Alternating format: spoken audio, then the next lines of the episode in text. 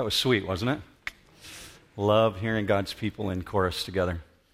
Well, if you have your Bibles, how about if you put them away? Because you know what's coming, right? Um, if you're new here to New Hope, we've been taking questions over the last month. And um, as they've been coming in, um, I've been trying to put them into categories because uh, didn't know what to expect, how many questions would come in over the course of uh, three different services, three different groups of people here, and questions that came in all over the spectrum. Uh, 67 questions came in. And of those 67, they do indeed range from are there dinosaurs in the Bible to are we living in the last days? So I had to find a way to categorize them so that we can uh, approach them appropriately. So today, what we're going to approach is what I would consider some of the easier questions. Um, and this happens to do, to, to do with general theology. Uh, excellent questions, by the way, that came in, and I believe you're going to find biblical answers for the, for the questions that were presented. I want you to know how my heart is approaching this. As I started preparing for this a month ago, um, immediately God laid this verse on my mind from the book of James, which reminds me that I stand accountable before God. And literally, James 3:1 says, "Let not many of you become teachers, brethren." For we will incur a stricter judgment. That verse should make you, if you're a teacher of God's word, shudder. Not because you're not redeemed. I, I, don't stand before God as someone who's unredeemed or not saved, but rather I recognize that I am accountable for what I teach you, and I'm accountable to God. So I come with a real true sense of humility this morning. Of um, I'm, I'm far more afraid of Him than I am of you. Okay just to keep it in context. Um, and, and, so there may be things that you disagree with me on. You may not like some of the answers that you hear, especially over the course of the next couple of weeks. A couple of the questions that came in were really, really difficult. And those ones we're not necessarily getting to today, although if you've already read through the list that's in your bulletin, you may have seen a few on there that you think are pretty hard. Um, especially the 12th one. We're, we're going to get through 12 questions today, and I promise to get you out of here before the kickoff of the Detroit Lions football game which happens to be at 4.30 this afternoon. No I'm, I'm, just joking. I, I, haven't had anybody um, not get out of here in a reasonable time yet. So um, that there isn't another service after this one allows me to expand perhaps but we'll see. Um, i, I uh, want to pray with you before we get into the questions and just ask you if you would join me in inviting god's spirit to really be our teacher would you do that Heavenly Father, we come before you recognizing that all truth resides with you and that you have given us the Spirit of truth according to your word, the Holy Spirit who is present within us and who inhabits this auditorium will be our teacher and our guide, so we invite that. We invite the presence of the Holy Spirit here, Father. That you would lead us and you would give us wisdom and you would give us insight, even in areas where we're uncomfortable. Speak to us with your truth. Allow your word to be indeed what you've called it alive and active. And we will be content with that. It's in Jesus' name we pray. Amen. Uh, truly, John 16, 13 says the, the Holy Spirit is called the Spirit of truth. And so that's why we lean into the Holy Spirit. We come into this first question, and it's, um, I, I, actually rank these first 12 um, according to starting out with the easier ones and working into the harder ones. This is probably going to feel a little. Um, disjointed because we're just going to take them straightforward and matter of fact. But here's the first one Life on other planets. Do you believe? Why or why not? Well, the sci fi guy in me really wants to believe. Um, so I, am a Star Trek fan. I love all the sci fi movies. But the truth of scriptures is no, I don't believe in life, intelligent life on other planets. And I'll explain why and, and give you a biblical understanding of that. First of all, we understand that God created all that He created within a finite period of time. And so He said specifically, what I'm creating is for my glory, both heaven and earth. That means everything that's in the heavens, right? So everything that was created was created within a finite time for the purpose and for the glory of God. Now, this response will make a little bit more sense by the time we get to the 12th question why is there evil in the world? But just hear me out on this, on this first question. Our God created everything for His glory, both heavens and earth. Therefore, when He created the entire universe, He understood as an omniscient God why he was creating what he would create, putting his glory on display. So, if we live in a world in which there are intelligent, immortal beings, those of us, we have souls, so we are immortal, we are eternal beings. If we were created in God's image and God knew that we would fall, therefore, God had a plan in place by which he would redeem those eternal beings. That would have to be the case of every other planet where there would be intelligent life as well. Because when the angels rebelled against God, their sin not only contaminated earth, their sin was against the God of heaven. The sin was in heaven. So, therefore, the entire universe was contaminated with sin because of the rebellion of the angels. Scripture very much backs that up because God says, I will create one day a new heaven and a new earth because the old will be wiped away because the old has been contaminated by the fall of sin. So that would mean that Jesus would have to again reappear on other planets for other fallen, eternal, intelligent beings. But yet God poured all his glory and all of his purpose into one particular planet, which boggles my mind. Another thought along that same line is this, and this goes to the issue of do you have an old earth view or a young earth view? Because the question of whether or not there's life on other planets is really a question of evolution. Meaning this um, individuals who lean into the thought that there's intelligent life on other planets who are able to transverse the universe and travel are saying that those individuals have lived longer than us. But God says He created everything in a finite period of time. And within our span of time alive here on planet Earth, we have been able to get to the point where we can send probes to Mars or we can send men to the moon but we can't travel much further than that. If we were saying that there's intelligent life who has lived longer than us, what we're saying is this issue of evolution really trumps the issue of God saying, I created everything. So, very straightforward, there's a response to that. Next one's a little bit more of a softball question Dinosaurs, are they found in the Bible? I would say my perspective is yes, they are found in the Bible. And I'll take you to the book of Job, Job chapter 40 and chapter 41. And they're referred to as Leviathan and Behemoth. And I, want to help you to understand this from uh, this context. When we think of dinosaurs, we think of creatures who no longer walk planet Earth, but at one time did walk planet Earth. So, for instance, if today we didn't have grizzly bears alive among us, and they went out of existence perhaps a thousand years ago, we would say that animal has gone extinct. Eventually, someone would find the bones of a, a grizzly bear and say, Wow, look at this weird creature with these giant fangs, uh, like a dinosaur. Well, we tend to use that term to attach it to creatures that have gone out of existence. God speaks in the book of Job of creatures that we no longer see here on planet Earth. And I want to give you this one description of what's known as Leviathan and see if you've ever seen a creature like this.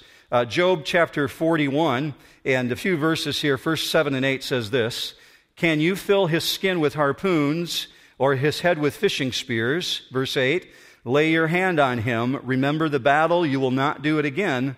Um, this is God speaking. Remember, he's talking to Job. And then skip down to verse 18. His sneezes flash forth light and his eyes are like the eyelids of the morning. Out of his mouth go burning torches, sparks of fire leap forth. Verse 20. Out of his nostrils smoke goes forth as from a boiling pot and burning rushes. His breath kindles coals, and a flame goes forth from his mouth. What's that make you think of? Yeah. I mean, how bizarre is that? I've never seen one of those. But why is God using that? Well, God is talking to a man who is alive on planet Earth at that time, Job. The book of Job is the oldest book of the Bible chronologically. It, it, was written long before any of the other books. And we see God using a real description, physical description, of a being that Job must have been familiar with. Otherwise, God wouldn't have used it. And he said to him, Have you considered Leviathan? Meaning that Job knew what Leviathan was. And, and so God uses this reference to say, there's a creature here that I've created that is so mighty you can't possibly even grasp his strength. Uh, the truth is that throughout the world, nearly ancient, every ancient civilization has artwork of some form that represents dinosaurs and man interacting. So, this question really goes to old Earth versus young Earth view. So, I had to do a little research and come up with a, um, uh, an image for you to help contextualize this. There was a discovery that was made in the Cambodian jungles in 2007. And this particular discovery has really caused archaeologists to start scratching their heads because they're trying to figure out how is this possible? Let me explain what you're seeing. If you look in the center of the screen, you see the carving of a stegosaurus. And that stegosaurus is, is, very detailed. He's got the, the fins on his back and down his tail. And you get a close up of the image, you will discover that he's also got the horns coming from his head like a stegosaurus would have. Here's the remarkable thing about this it was discovered in the Cambodian jungles in 2007 on a temple that was built in 1259 AD. Now, how does someone living in the Cambodian jungles in 1259 AD even have an idea what a stegosaurus looks like that matches the same artwork that we have today? Well, it really goes to the question of the old earth versus the young earth view. Are dinosaurs found in the Bible? I would say yes, God's got a description there of creatures that we don't understand that no longer walk the earth. If you want to do some more research on it yourself, here's a website for you. And it's called answersingenesis.org. Especially if you have children in your world and you want to talk them through some of these issues, go to this website. I think it will really help you with a biblical understanding. So, answersingenesis.org. Here's the next question, a little bit harder. Are the spirits of deceased people allowed to occupy the temporal world? There's a little more meat that goes along with this question, and, and I'll give it to you. It's not in your notes necessarily, but here's, uh, here's a little bit more behind this question. If so, under what authority can they do so? My question is based in part on the story of King Saul visiting the witch of Endor, who conjured the spirit of Samuel, who complained of being disturbed, then predicted Saul's downfall. How do you interpret this story? Are the spirits of deceased people allowed to inhabit this world? My straightforward answer is no, but I want to take you to the Bible and show you some reasoning behind this. And we're going to bring up specifically this encounter with a witch. 1 Samuel chapter 28, and here's the background behind it. King Saul was about to lose his throne. He was going to go into battle with the Philistines the very next day, and within 24 hours, he would lose his life in battle. He was afraid of what was going to happen. He didn't know what the future held. So he had his servants hunt down a medium, a sor- sorcerer, or a, a witch, we would call her today. And what you pick up here in 1 Samuel 28, verse 11, is midstream into the midst of the story, Saul consulting a witch, although he's done it in a disguise and he hasn't let her know who he is. We pick it up in verse 11. Then the woman, this is the witch speaking, the woman said, Whom shall I bring up for you? And he said, Bring up Samuel for me. When the woman saw Samuel, she cried out with a loud voice. And the woman spoke to Saul, saying, Why have you deceived me? For you are Saul. The king said to her, Do not be afraid, but what do you see? And the woman said to Saul, I see a divine being coming up out of the earth. Now, if you go on to read the story later today yourself, what you're going to see is that the statements that come from this spirit who has come up from the earth are in full agreement with what we know of Samuel. Matter of fact, word for word, there's no deception involved. And he speaks clearly and specifically of things only God could know, especially about Saul's death. Now, whether or not this witch saw Samuel or saw an apparition, her reaction is what you should notice. She is shocked. Matter of fact, in the Hebrew language, it says she's terrified, and so she screams out. Why? because she's seeing something she's never seen before. Even as a medium, she's never called up a spirit in this way, and it's an extraordinary event. She's afraid because she's not in control. So Saul, in response, says, What do you see? Because he can't see it himself. So she describes it and says, I see a spirit. Saul wants to know what he looks like, and he's convinced that it's Samuel. Now, in a straightforward reading of the Bible, if you take the account just as it is, it suggests this a true possibility that mediums have a capacity to connect living beings with people on planet Earth. That's not what really should get your attention because we've known that spiritual, spiritual activity like that is as old as time. What should really get your attention is this God forbids people to dabble in the occult. God says occultic like practices lead you into Satanism. And what seems like very innocent games sometimes that even creep their way into our house can cause irreparable damage.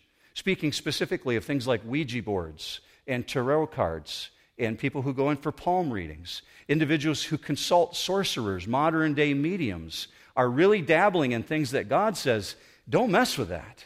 Because it is real, it's something we have to avoid. Why? Because what it's really indicating is that we're trying to lean into a supernatural source other than leaning into God. And God says, I want you to lean into me. So let's, let's look at what God's word says specifically about this. Isaiah 8:19, he's speaking of seances. It says this, when they say to you, consult the mediums and the spiritists who whisper and mutter, should not a people consult their God? Should they consult the dead on behalf of the living? So we understand that consistently, even in the New Testament, Saul or Paul had to write about this because sorcery was alive and active at the time of Jesus. Look with me on the screen, Galatians 5:19. The deeds of the flesh are evident, which are immorality, impurity, sensuality, idolatry, sorcery. Why? Because it was alive and active at that time. So, verse 21 goes on to say, Those who practice such things will not inherit the kingdom of God. Now, the next question that we come to, who is Cain's father? You might read that and say, Oh, wait, why did that make it into the list? How come that one was chosen? I got better questions than that. Well, there's a reason for it, and you'll understand it as I explain it. So, this question comes with a little bit more meat behind it. It says, He is not listed in the genealogy of Adam. That's a very important question. Why is Cain not shown in the genealogy of Adam? And, and why is that significant or important to me? Sometimes the answers in the Bible are so clear and obvious that they seem as though they contrast with another verse in the Bible, and people use it to say, well, there's disparity. The Bible doesn't agree. This is one of those examples. Now, let me show you, first of all, the answer to the question. Genesis 4, verse 1 says this Now the man, meaning Adam, had relations with his wife Eve, and she conceived and gave birth to Cain. And she said, I have gotten a man child with the help of the Lord. And she gave birth to his brother Abel. And Abel was a keeper of the flocks, but Cain was a tiller of the soil. Now, biblical genealogy is really important to understand when you get to the birth of Jesus, because we're told that Jesus came through the line of promise. So when this person says, Who is Cain's father? He's not listed in the genealogy of Adam. You need to understand that answer because it directly relates to Jesus. We know that Cain murdered Abel. Cain's famous for saying, Am I my brother's keeper? Even though he knew where his brother was at, he had murdered him. So Abel is dead, Cain has been banished. Therefore, Adam and Eve need another child because God said there would be a deliverer coming one day who would be born through the line of promise. So, enter Seth. Look specifically with me at chapter 5, verse 3 of the book of Genesis. When Adam had lived 130 years, he became the father of a son in his own likeness, according to his image, and named him Seth. Very important because Seth is in the line of Jesus. He is in the line of the child of promise who would come in the future. So Abel's been murdered. Cain is alive, but he's been banished. So there's a new child born, and we're told specifically when Jesus arrives on the scene in the Christmas story, Luke chapter 3, verse 23, what you thought was maybe not that interesting before, all of a sudden becomes really interesting because it says this When he began his ministry, Jesus himself was about 30 years of age being as was supposed the son of Joseph, the son of Eli, the son of Matthat, the son of Levi, the son of Melchi. And it goes on to list all the generations. By the time you get to verse 38, it says this the son of Enosh, the son of Seth, the son of Adam, the son of God. That's why that becomes an important question, so that you really understand the Bible is very true and very accurate. And so when Jesus was born as the child of promise to redeem the world, he came through this line that God had ordained in the beginning. Now we go to the next question Do we go to heaven immediately after we die? Pretty good question. Um, a little bit more meat behind this one as well, and let me give you some background on it. It goes on to say this I have been persuaded slightly by a friend that we are asleep in the ground until the return of Christ. The majority of Scripture I have found says we are sleeping or asleep. My friend also states that if the ones that have passed are truly in heaven, then there must be two judgments. Without having been judged, how did the ones who enter heaven or hell get their place? First of all, a really good resource for you to go to is a book by Randy Alcorn called Heaven. And this particular book, if you, if you love to read and do your own research, you'll really enjoy this particular piece of material. He did a great job with it. But the quick answer is to take you to the book of Corinthians, specifically 2 Corinthians chapter 5. And if you've grown up in the church, these two verses at first are going to seem really familiar to you, but I'm going to give you a little background on it so you understand it a little bit more. So 2 Corinthians chapter 5 and verse 6 says this, Therefore, being always of good courage, and knowing that while we are at home in the body, we are absent from the Lord. So you tracking with him so far? He said, you, are living in a physical body here on earth. You're absent from the presence of God. So it goes on to say, verse 7 For we walk by faith, not by sight. Verse 8 We are of good courage, I say, and prefer rather to be absent from the body and to be at home with the Lord.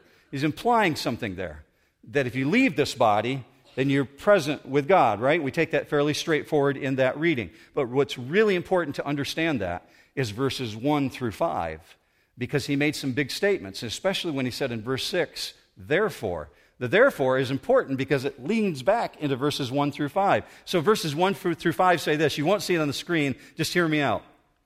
For we know that if the earthly tent, which is our house, is torn down, anybody here living in a tent today? Your, your, physical body is your tent, right? So if you're here on earth, you're in a physical body. God says this is like a tent, it's just a temporary dwelling. For we know that if the earthly tent, which is our house, is torn down, we have a building from God, meaning something more permanent is coming. A house not made with hands, eternal in the heavens. Verse 2 For indeed in this house we groan. You understand that? You're living in this tent. Anybody groaning this morning? Your physical body feeling a little like it's fighting against you, feeling a little pain there. Okay, Paul's relating to this. For indeed in this house we groan, longing to be clothed with our dwelling from heaven, inasmuch as we, having put it on, will not be found naked. Verse 4 For indeed, while we are in this tent, we groan, being burdened, because we do not want to be unclothed, but to be clothed, so that what is mortal will be swallowed up by life. Now, he who prepared for us for this very purpose is God, who gave to us the Spirit as a pledge. You can look that up later yourself in 2 Corinthians chapter 5, but what you're being told is that if you're a believer in Jesus Christ, you have the Holy Spirit within you as a pledge to guarantee that you will one day be present with God. You love to worship and sing? That's the Holy Spirit working within you. You love to look into the things of God, God's Word. That's the Holy Spirit within you. You desire to hang out with the people of God. That's the Holy Spirit within you. That's all the pledge, the things that are going on within you. You're, you're saying, This is different than the way I used to be. That's the Holy Spirit's activity. So he uses it in verse 6, this big word, therefore.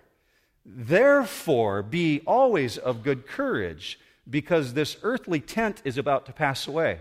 Now, verse 6 and verse 8 seem like a repeat of each other.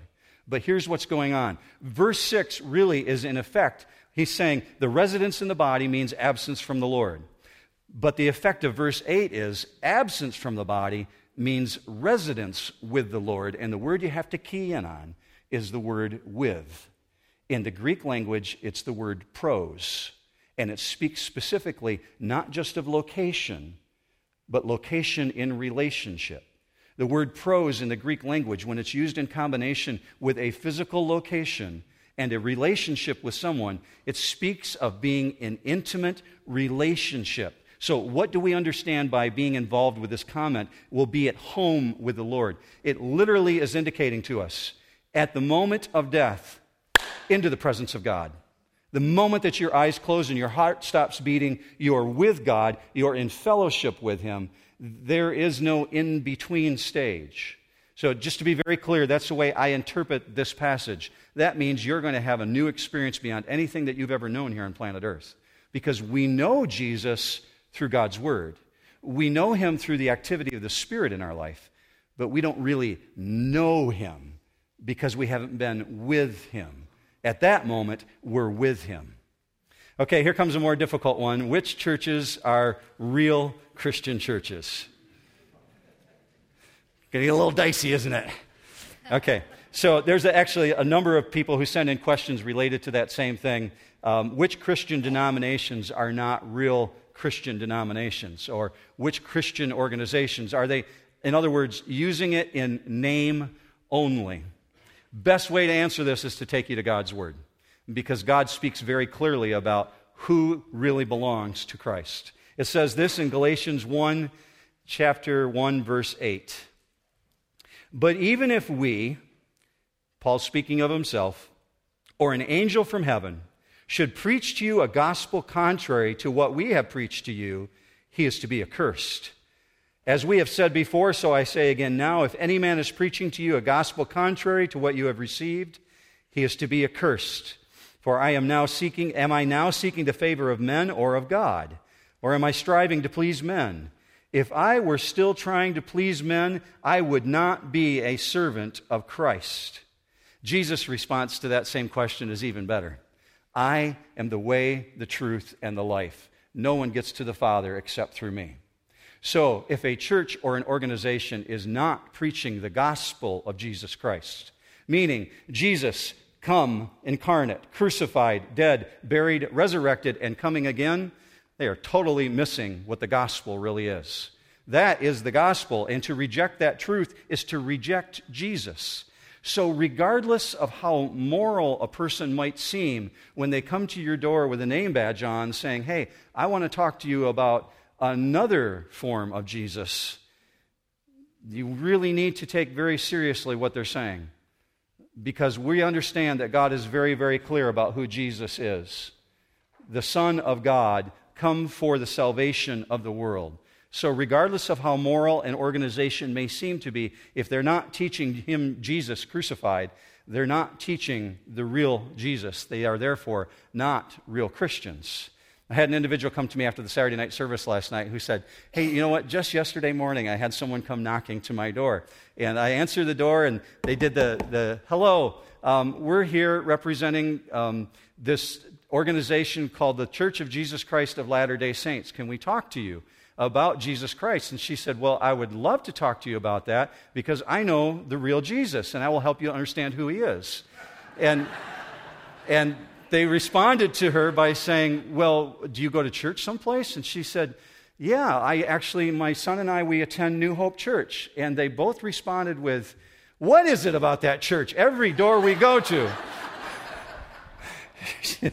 they turned around and left, and she gave, she gave him a piece of material. So I, I love the conversation. I won't fill you in on all the details, but nonetheless, hear me on this. A real church, a church that Jesus designed, is that which exalts Jesus as King of Kings and Lord of Lords. Nothing different than that. Let's move on to the next one. How does our Lord interpret suicide? Death with dignity. And incidentally, this person and others who asked the same question cited the recent death of Brittany Maynard in Oregon, uh, the assisted suicide situation. I understand this is a very sensitive issue, and I, I want to make sure I handle it that way, but what I'm going to give you is a biblical response to it. This response has nothing to do with the pain that the families feel who are left behind when someone commits suicide. It's merely this question how does God view suicide? So I'll take you to a verse that you may not have expected me to bring up, but here's a, a particular verse I want you to see. It comes from the book of Job again, Job chapter 1 and verses 20 and 22. Now understand the background. Job is in horrible straits at this point. His life is miserable. And this is his comment. Then Job arose and tore his robe and shaved his head, and he fell to the ground and worshiped. Verse 21. He said, Naked I came from my mother's womb, and naked I shall return there. The Lord gave, and the Lord has taken away. Blessed be the name of the Lord. Through all this, Job did not sin nor did he blame God. Now, Job has lost his family, he's lost his finances, he's lost his house, he's lost his health. If anybody has a reason to commit suicide, Job does. As a matter of fact, his wife says to him, Why don't you just end your life? It's miserable. So Job has this response the Lord gave, and the Lord takes away. Meaning this, and it'd be backed up with other passages in Scripture. God alone has the right to take away life. So when we take life, we're taking God's authority upon ourselves. We're denying Him the right, and so we're assuming it upon ourselves. Because God alone knows the beginning from the end. Uh, let me take you to a New Testament passage that might seem a little more sympathetic with this issue to help you understand perhaps the framework of someone who was incredibly depressed, whom you wouldn't think to think of committing suicide. But I want to take you to 2 Corinthians, again, specifically to verses 8 and 9 from chapter 1, and hear what Paul had to say. You're going to hear despair, perhaps, in a way you haven't heard it before. Verse 8 from chapter 1 says this For we do not want you to be unaware, brethren, of our affliction what came to, which came to us in Asia, that we, I'm sorry, I'll start again. For we do not want you to be unaware, brethren, of our affliction, which came to us in Asia, that we were burdened excessively beyond our strength, so that we despaired even of life. Sounds like somebody who's on the edge, right? Right there on the string. He's despairing even of life to the point that he felt that there was this sentence of death within him. Verse 9 Indeed, we had the sentence of death within ourselves. And then he goes on to say this here's the because, so that we would not trust in ourselves, but in God who raises the dead. So, how do we respond to this question? How does God interpret suicide, death with dignity? Well, it's sin, first of all, to be very, very clear the Word of God is, is quite explicit about someone taking God's authority upon themselves is committing sin. However, I want to be very quick to say it is not the greatest sin. It is not the unforgivable sin. There is only one unpardonable sin. So there's false teaching that exists in the world today, specifically organizations which teach that if someone commits suicide, they go directly to hell. I will tell you, you will not find that in the Bible. That's a tradition of men. That is not something that God said. So, how does God view suicide? Uh, one person went on to ask the question this particular way. He said it, in, I had a grandpa who loved our family and we loved him. He had many health issues, but recently took his life, leaving behind this explanation that he couldn't take the physical pain anymore. I can't stand the thought of never seeing him again. Some pain behind that, right? Okay, the reality of the response to that from God's word is this the reality of seeing a loved one again is not based on whether or not they committed suicide, but whether or not they had a relationship with Jesus Christ. Because Scripture is very clear there's only one unforgivable sin, and that is the sin of rejecting Jesus. God says that's the unpardonable sin. I can't forgive that. I sent my son to die for you. But committing suicide is not the unforgivable sin. It is a sin. Let's move forward. Um, we've got one more that's coming up that I'm going to pass over until next time. It's, it's uh, what are God's promises to us? Literally, I ran out of time while I was prepping for this, so I couldn't get to it this time. We'll have to come back to it later. The next one that comes right after it, though, is this My friend accepted Jesus many years ago and is quite familiar with the Bible. He has said to me, When bad things happen in my life, it's because you asked for it. I say no. I did not understand my actions and contemplate the consequences. So, does what we do or not do reflect on what we ask for? My response, first of all, is this be very, very careful about who you get advice from. Okay?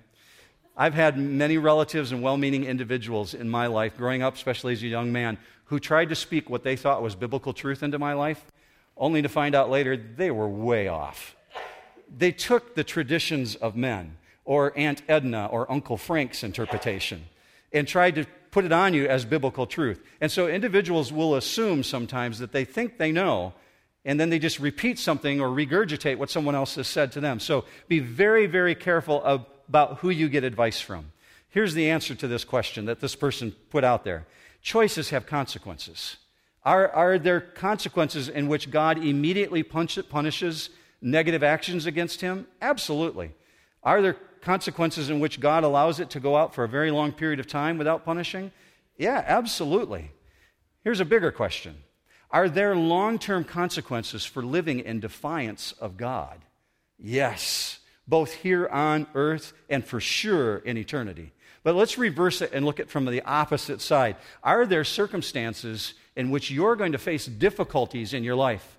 Which seem to have no correlation whatsoever to your behavior. In other words, are there bad things that happen to good people? Absolutely.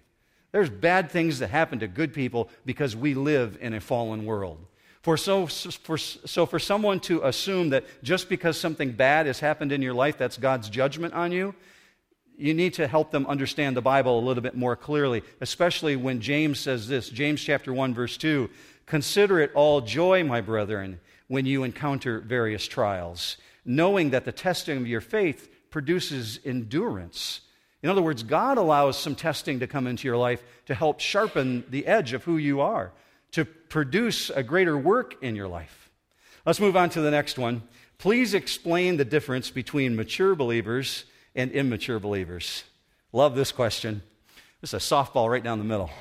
I'll take you first to a resource that I really personally like. It had a huge impact in my life when I was in my 30s. Um, this, this book called Experiencing God by Dr. Henry Blackaby.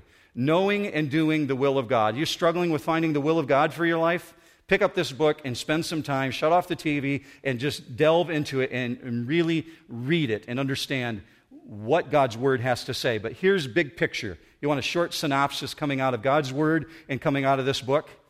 God invites us to join Him in His work. If you're a believer in Jesus Christ, it's not just so that you can live out the rest of your life here on planet Earth and do nothing about God's kingdom, but rather God invites you into His work. He invites you to be engaged with Him. So, here's the problem where many of us stumble. And I did this myself up until I picked up this book, Experiencing God. I typically would find things that I wanted to do and then ask God to come over and bless it. I had the master servant relationship backwards, right? See, in the master servant relationship, the servant goes to the master and says, What would you like me to do? My temptation was always to go to God and say, Here's what I'm doing, would you come bless it? So when we have the servant master relationship backwards, we're bound to be confused about the will of God in our life. So God's very specific about what maturing faith looks like. How do you know if you're maturing in Christ or not? He gives some answers for us, and specifically out of the book of Galatians. So let's just start right here, very briefly. We're told this, Galatians 2:20, I have been crucified with Christ. He's making a statement. If you're a believer, your old self has been put to death. I have been crucified with Christ. It is no longer I who live, but Christ lives in me. In the life which I now live in the flesh, I live by faith in the Son of God, who loved me and gave himself up for me. So he's declaring truth about who you are. No longer lost to sin. You're someone who's alive in Jesus because of what he did. So some individuals went on to ask the same question in a different way. What happens when we don't trust God? Where do God's free will and plan meet? How do those things link together? How do we know if we're trusting God? Is there a test?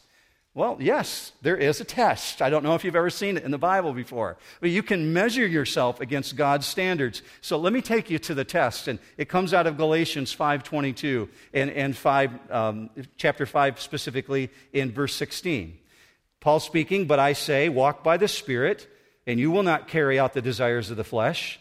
For the flesh sets its desires against the spirit, and the spirit against the flesh.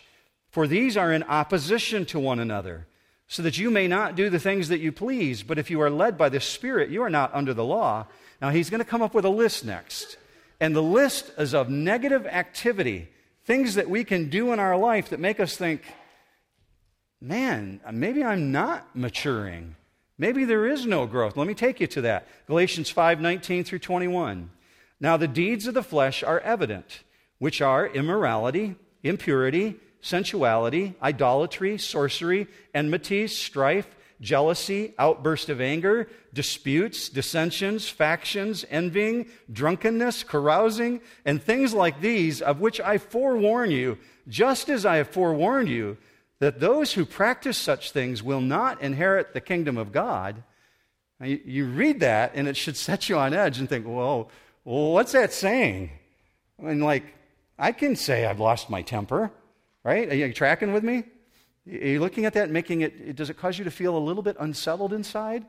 Saying, what's he saying here about? Because this, some of this looks like normal human activity. Some of it's way out there, but I don't practice idolatry. I certainly don't go to sorcerers, but man, envying? So he says those people don't inherit the kingdom of God. Well, let's look at the contrast Galatians 5:22, but the fruit of the spirit is love, joy, peace, patience, kindness, goodness, faithfulness, gentleness, self-control. Against such things there is no law. Now, those who belong to Christ Jesus have crucified the flesh with its passions and desires. So here's my encouragement for you measure yourself against this list. How are you doing? Are you further along in your walk with Jesus today than you were a year ago? Are you putting to death those things of the flesh? Or do they constantly revisit you on a regular basis? Here's the reason I ask that. There's a word that's used in the midst of that passage, and it's the word practice. Uh, Blair's going to throw back up on the screen there again, Galatians 5:19. And if, if you look at the very bottom, last sentence, the word practice that's underlined, in the Greek language, it's the word proso. And it means habitually. It means a way of life. So when he makes this list, those who lose their temper, drunkenness, envying, strife, it's those who are consumed with it day in and day out. It's constantly part of their activity. In other words, there's no life change. There's no evidence of the Spirit being alive in that person. So, what's the difference between a maturing and an immature Christian? Well, look at that list and compare yourself. Where are you at on that gradient scale? Are you putting to death those things of the flesh? Are you exhibiting more of the fruits of the Spirit? Patience, kindness, gentleness, meekness, self control. Let's move forward. We've got this uh, last couple questions here, and this one's a biggie. Does God change his mind in response to our prayers? There's a little more meat behind this one. This particular person asked this question. Theologically, I assume the answer is no, since God is the same yesterday, today, and forever. But as I was reading through 2 Kings chapter 20 and verses 1 through 7, it appears as though he does, just wondering how you might respond. Now, you know I'm going to take you to 2 Kings and help you to understand the background of this story. But know this this isn't the only place in the Bible where it appears like God changes his mind, as, as though God's mind can be changed. We see this in the account of Sodom and Gomorrah, and we see this in the account of Nineveh when Jonah was told to go to Nineveh. So let's look at 2 Kings chapter 20 and understand what's going on here. Here's a king who was a righteous man, who lived a godly life and yet he's visited by God's prophet Isaiah, and he's told, Your days are numbered, get your house in order, you're going to die. Look with me up on the screen, 2 Kings chapter 20 and verses 1 through 5. In those days, Hezekiah became mortally ill. And Isaiah, the prophet of the son of Amoz, came to him and said to him, Thus says the Lord, Set your house in order, for you shall die and not live. Then he turned his face to the wall and prayed to the Lord, saying, Remember now, O Lord, I beseech you, how I have walked before you in truth, and with a whole heart have done what is good in your sight. And Hezekiah wept bitterly. Before Isaiah had gone out of the middle court, the word of the Lord came to him, saying, Return and say to Hezekiah, the leader of my people, Thus says the Lord, the God of your father David, I have heard your prayer, I have seen your tears. Behold, I will heal you. Now, at first, it appears as though Hezekiah will not live, and he's got to prepare to die. Hezekiah refuses to accept that as the verdict as being final. He does what he's done throughout his entire life. Now, this is a man who has fallen to his knees and acknowledged the God of the universe throughout his lifespan. And he begins pleading with God. So we know that there's a pattern to Hezekiah's life, and here's the pattern. Keeping this in context, this is a man who's consumed with pride. He's the king of a mighty nation. And he says it himself. He struggles with arrogance because of what he's achieved and what he has. And so constantly he finds himself falling back on his knees and repenting and asking God to intervene. So now we find him at the end of his life, what, what seems to be a logical sequence of events. He's going to die, and he does what Israelites have done for eons. He follows a tradition of a lament, a personal lament. So what he starts to do is he cites his own character. And then he says to God, Here's how righteously I have lived. And then he declares who God is. And all three of these things are true. They're not arrogant. He's just stating the truth. And God answers his prayer immediately. Now, we need to keep the story in context so that we don't just take one passage right there and say, well, that should apply to everybody then. Keep the story in context in the fact that Isaiah the prophet who came to him is the same one who wrote what you are about to read in the book of Isaiah about the nature and character of God when it comes to God changing his mind. Isaiah 46, 8 through 11 says this God speaking. Remember this and be assured, recall it to mind, you transgressors. Remember the former things long past. For I am God, and there is no other. I am God, and there is no one like me, declaring the end from the beginning and from ancient times things which have not been done, saying, My purposes will be established, and I will accomplish all my good pleasure, calling a bird of prey from the east, the man of my purpose from a far country. Truly I have spoken, truly I will bring it to pass. I have planned it, surely I will do it. So sounds like our God's a pretty concrete God, right? So to assume King Hezekiah's immediate fate was sealed is a presumption from a human perspective. We think as we're reading this through a human lens, we understand what's going on. The way I can help best contextualize this for you is to take you back to the Hero series when we were talking about Moses. Moses was in dialogue with God about Pharaoh. Moses was giving all the reasons why he should not go to Pharaoh, why it wouldn't work. And God responded to Moses by saying, Moses, I know Pharaoh's heart, that he will harden it against me. Nevertheless, I am going to send you to him anyway. What does that tell us? Our God understands human hearts. God knew Hezekiah's very proud heart and his issue of arrogance in his life. So, because of arrogance and pride, we look at this through human eyes and we would say, through arrogance and pride, we're changing the mind of God.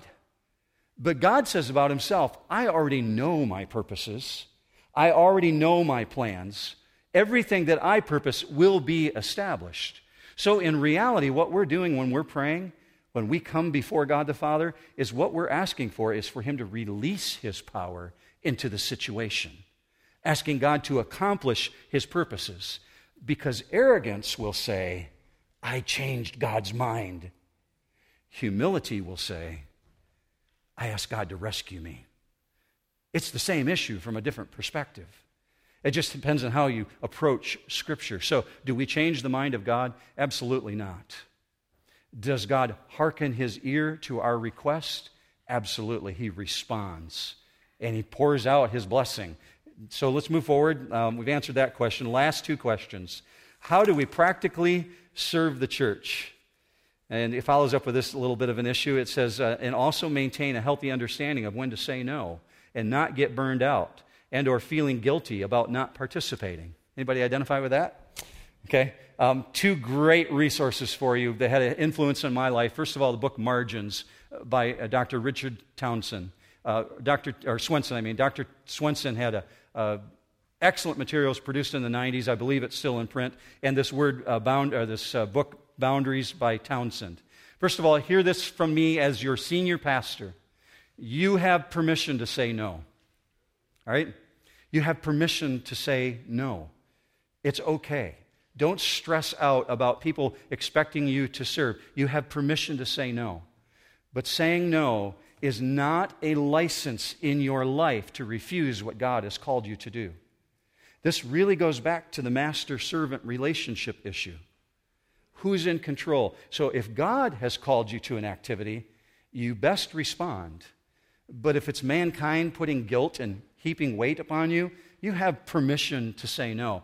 Here's how Lori and I have rectified this in our life. Over the course of, since we got married when we were 22 years of age, a lot of opportunities to serve over the course of those years. Here's how we've balanced it balance your time in your life like you would balance your finances. Balance the budget of your time. Look at the span of a month or a week and say, Do I have an hour?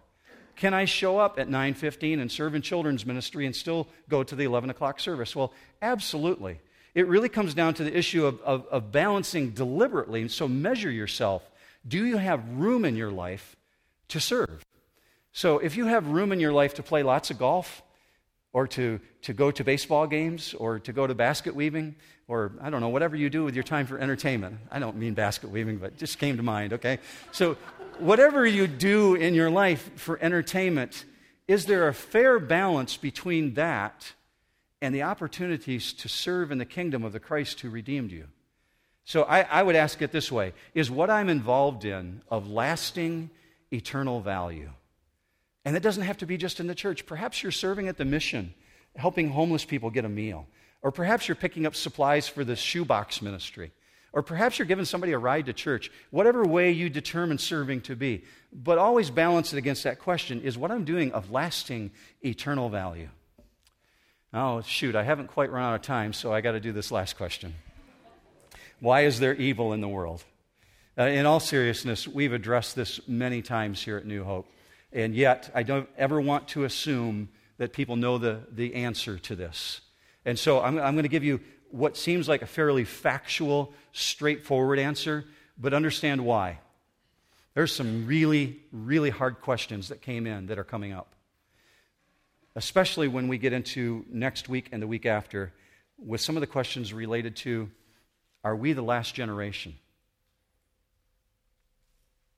Why is there so much evil rampant in this world? Why does it seem to be increasing? Are we in the last days? This is the number one question that came in over and over and over again. Why? Because we're hypersensitive to it. It seems like things are coming apart at the seams. And I know, especially when you're in your 20s, you don't want to hear that you're living in the last days because you want to be thinking, I want to be living my life out. I got a lot of life left in me. So, how do we respond to that? Well, the framework for understanding that comes from this question. It's really rooted in this question Why is there evil in the world? Here's some of the other questions that came in almost parallel to it. If God is omnipotent, then why is there evil? Where did evil get its start? Why did Satan rebel? Where did his evil desires come from in the first place? Here's a big one.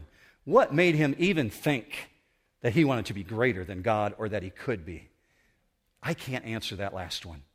I have no idea. I'm saving that one for eternity. I will ask God Himself. The Bible doesn't tell us why He assumed that.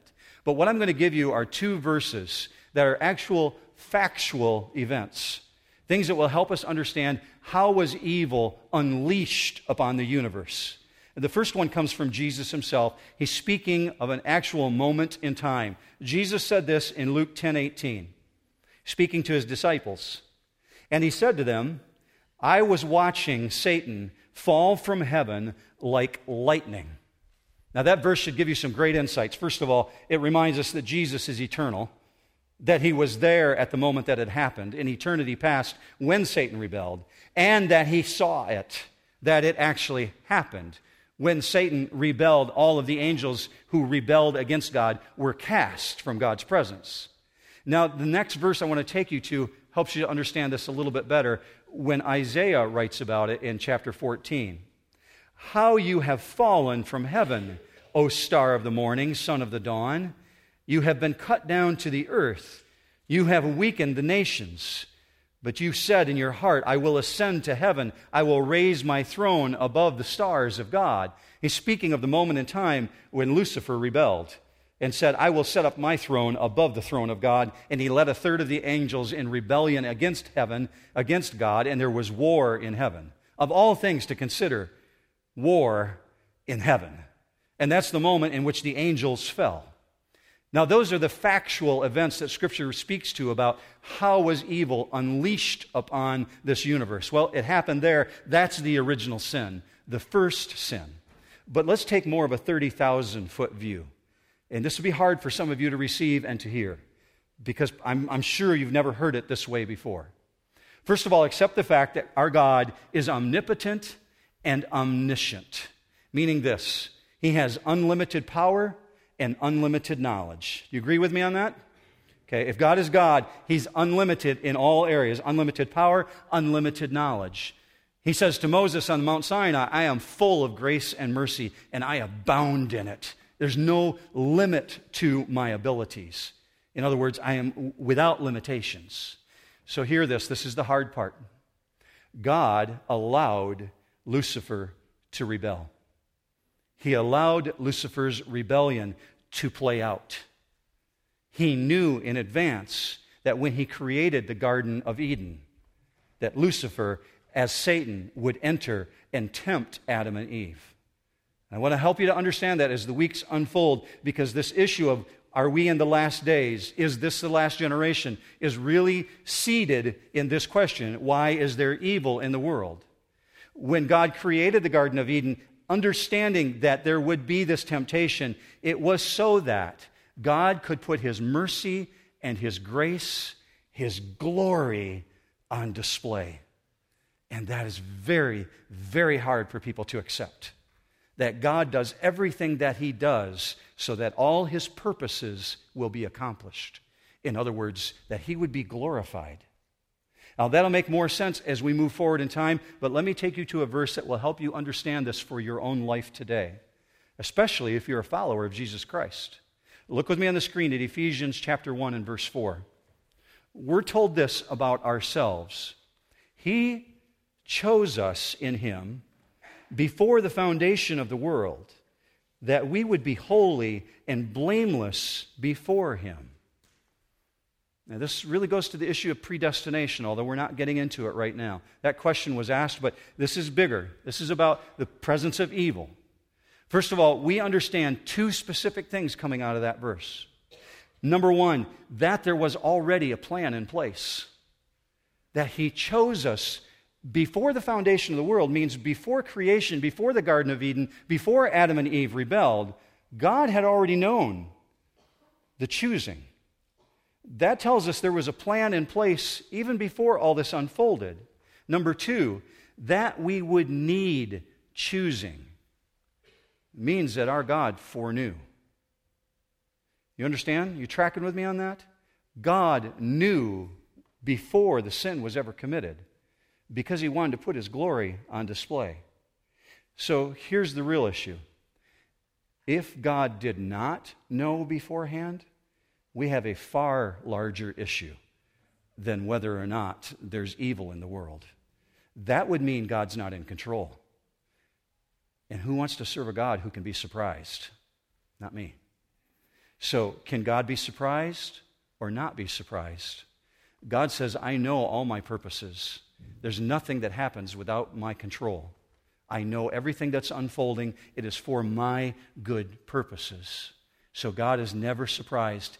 It's always, church, always for the glory of God. And if you're here this morning as a follower in Jesus Christ, He chose you. How cool is that? I know the predestination issue really goes to your mind immediately. We're not going there right now. So we're going to wrap it up this morning, thanking God for giving us understanding through the Holy Spirit. If you've gained insights this morning, it's because the Holy Spirit is present. Let's pray. Father, I thank you for your people who have gathered to work through and wrestle through these questions. I pray for your blessing upon them as they go out and take on this world. And the opportunities to bring glory to you will abound before us this week. I just know it. I pray, Father, that you help us to be faithful in the midst of that. But for right now, I ask as we move on into our afternoon that you would go before us. Allow time of, uh, of relaxation and rest for your people. Refresh us, Father. It's in Jesus' name we ask for this. Amen. Have a great week, New Hope.